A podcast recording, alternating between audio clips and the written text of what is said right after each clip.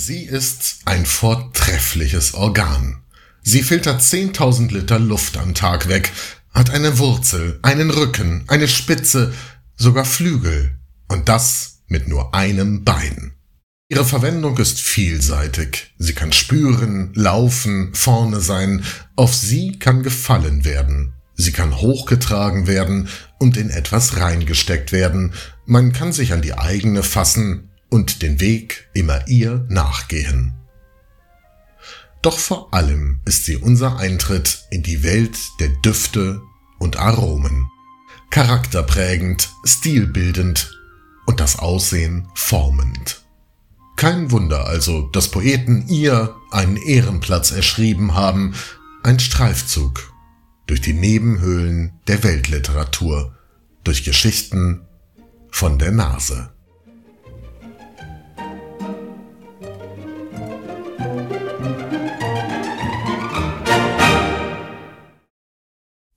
Heute Cyrano de Bergerac.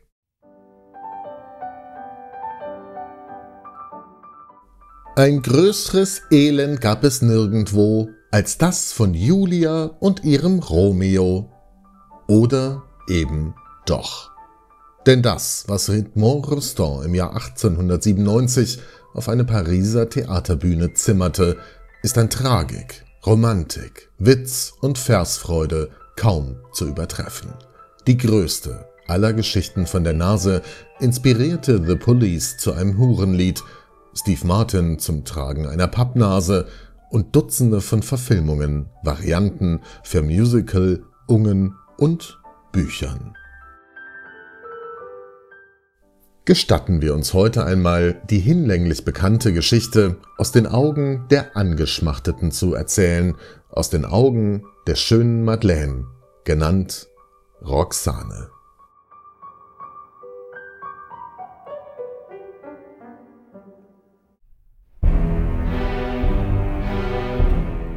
Im ersten Aufzug will Roxane eigentlich nur einer Theatervorführung beiwohnen. Ein genialer Kniff. Das Theaterstück beginnt mit einem Theaterstück, als ihr im Publikum eine lockige Augenweide auffällt. Christian, wie sie später weiß, trägt ein schneidiges Beinkleid, das ihn als Mitglied der Gasconia Kadetten ausweist, einer Truppe, deren Vaterfigur Held, Lehrmeister und Vorkämpfer ihr Vetter Cyrano ist.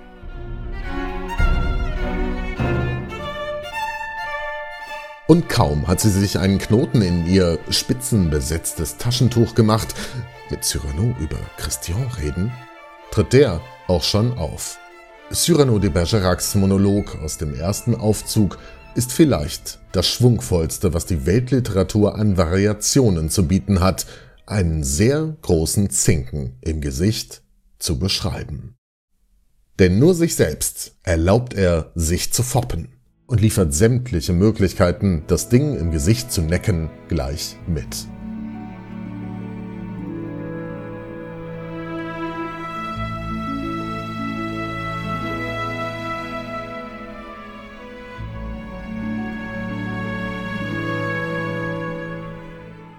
Am Morgen danach trifft sich Roxane mit Cyrano in der Backstube eines Freundes. Nachdem die Zofe mit allerlei Cremetörtchen und noch warmen Konditorenkunststückchen in den Zustand der Lethargie befördert wurde, kann Roxane ihr eigentliches Anliegen vortragen. Cyrano möge dafür sorgen, dass Christian ein bisschen Frieden, aka ein bisschen weniger Krieg, erleben möge und in kommenden Schlachten etwas weniger kämpfen und bluten solle, da sie ja eine Anschlussverwendung plane. Und außerdem beauftragt sie eine Kontaktanfrage. Christian soll ihr schreiben. Denn der Brief ist das soziale Medium, das Anstupsen, die Freundschaftsanfrage im Zeitalter von Richelieu und D'Artagnan.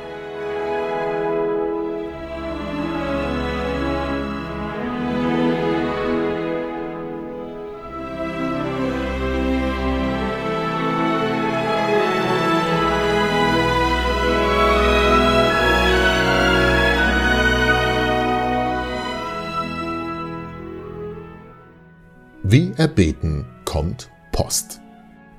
Und mit jedem neuen Schriftstück gerät Roxane mehr in Wallung. So wunderschön, so romantisch, so seelestreichelnd sind die Worte des potenziell Geliebten. Nach allerlei Schriftverkehr stimmt sie einem persönlichen Treffen zu. So gibt es zwar auch was für die Augen, aber das Treffen mit dem Hottie verläuft enttäuschend. Seine poetische Ader scheint wie fortgeweht. Christian entpuppt sich regelrecht als hübsch, aber dumm. Wie sie es bei Romeo und Julia gelernt hat, tritt Roxane, kaum hat sie das Treffen erkaltet abgebrochen, auf einen Balkon und parliert in die dunkle Nacht hinein. Mit einem Christian, der seine Fabulierkunst plötzlich zurückgewonnen hat und dessen Stimme aus diesem Anlass um 20 äh, Jahre nachgereift ist. Die nächtliche Reederei reicht jedenfalls aus, die Glut ihrer Zuneigung zu einem Feuer zu entfachen und eine Änderung ihres Beziehungsstatuses nunmehr ernstlich in Betracht zu ziehen.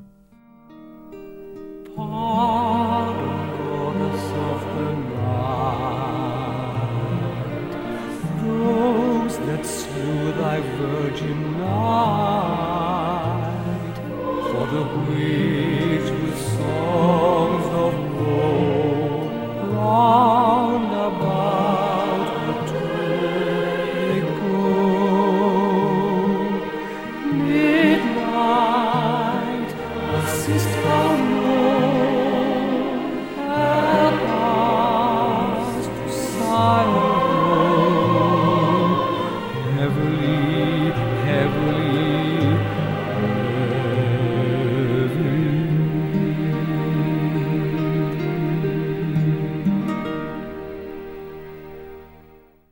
Im vierten Aufzug, sagen wir es wie es ist, stirbt Christian direkt beim ersten bisschen Krieg, das er als Kadett erlebt.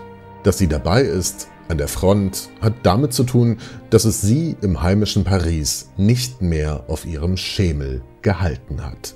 Zu schön, zu zärtlich, zu schmeichelnd sind die Briefe, die sie jetzt zweimal täglich von einem Boten erhält, der sie unter Einsatz seines Lebens durch den Belagerungsring vertikutiert.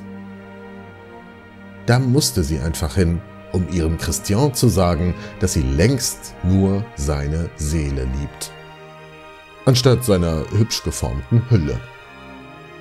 Was Christian zum Anlass nimmt, diese vor ihren Augen für immer zu verlassen.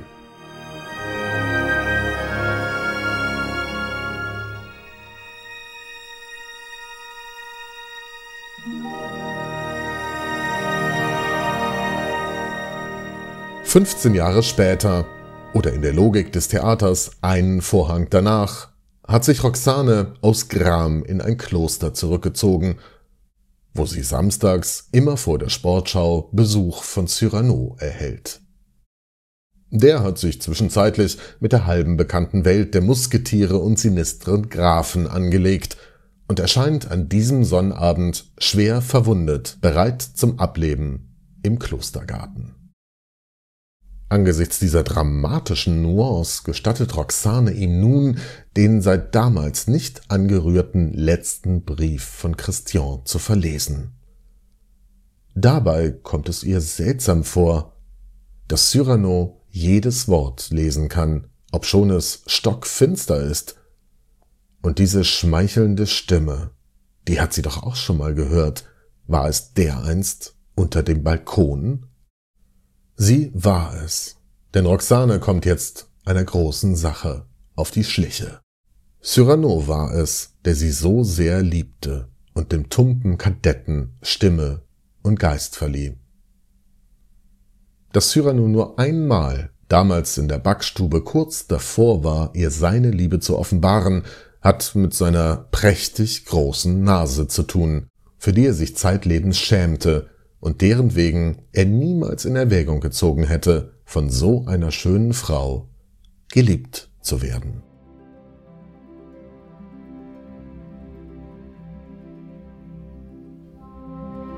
Leider geht der Theaterabend hier zu Ende.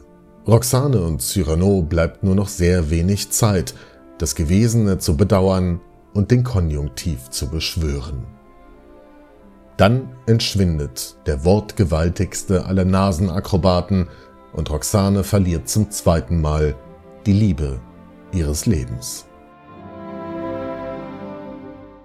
Und damit dieser Schmerz nicht allzu lang verweilen möge, folgt hier noch einmal in voller Pracht der Gascogner mit dem Riesenzinken Cyrano de Bergerac. Mir vielerlei und auch die Tonart lässt sich variieren. Ausfallend. Trüg ich diese Nasenmasse, ich ließe sie sofort mir amputieren. Freundlich. Trinkt sie nicht mit aus ihrer Tasse? Aus Humpen schlürfen sollten sie die Suppe. Beschreibend. Felsgeklüfte, Berg und Tal, ein Kap, ein Vorland, eine Inselgruppe. Neugierig. Was ist in dem Futteral? Ein Schreibzeug oder eine Zuckerzange? Anmutig. Sind Sie Vogelfreund, mein Bester, und sorgten väterlich mit dieser Stange für einen Halt zum Bau der Schwalbennester? Zudringlich! Wenn Sie Tabak rauchen und Ihr Dampf entsteigt zum Firmament, schreit dann die Nachbarschaft nicht laut, es brennt? Warnend, Sie sollten große Vorsicht brauchen, sonst zieht das Schwergewicht Sie noch kopfüber. Zartfühlend spannen Sie ein Schutzdach drüber, weil sonst im Sonnenschein Sie bleichen muss. Pedantisch, das aristophanische Tier, Hippocamp elephantocamelus, trug ganz unfraglich gleiche Nasenzieher. Modern, wie praktisch diese Haken sind, um seinen Hut dran aufzuhängen. Begeistert! Wenn sie niest im scharfen Wind, braucht nur ein Teil von ihr sich anzustrengen. Tragisch! Ein Turm von Babel, wenn sie schwillt. Bewundernd! Für Odeur, welch Aushängschild! Lyrisch ist dies die Muschel des Tritonen. Naiv! Wann wird dies Monument besichtigt? Respektvoll! Wird nicht ein jeder Wunsch beschwichtigt durch solch ein Häuschen zum Alleinbewohnen? Bäuerisch. Potzdonnerschlag, was sagst du, Stoffel? Zwergkürbis oder riesige Kartoffel? Soldatisch. Dies Geschütz ist schwer beweglich. Geschäftlich. Haben Sie vielleicht im Sinn, sie zu verlosen? Erster Hauptgewinn. Zuletzt im Stil des Pyramus recht kläglich. Weil sie das Gleichmaß im Gesicht getötet, ist sie voll Schuldbewusstsein und errötet.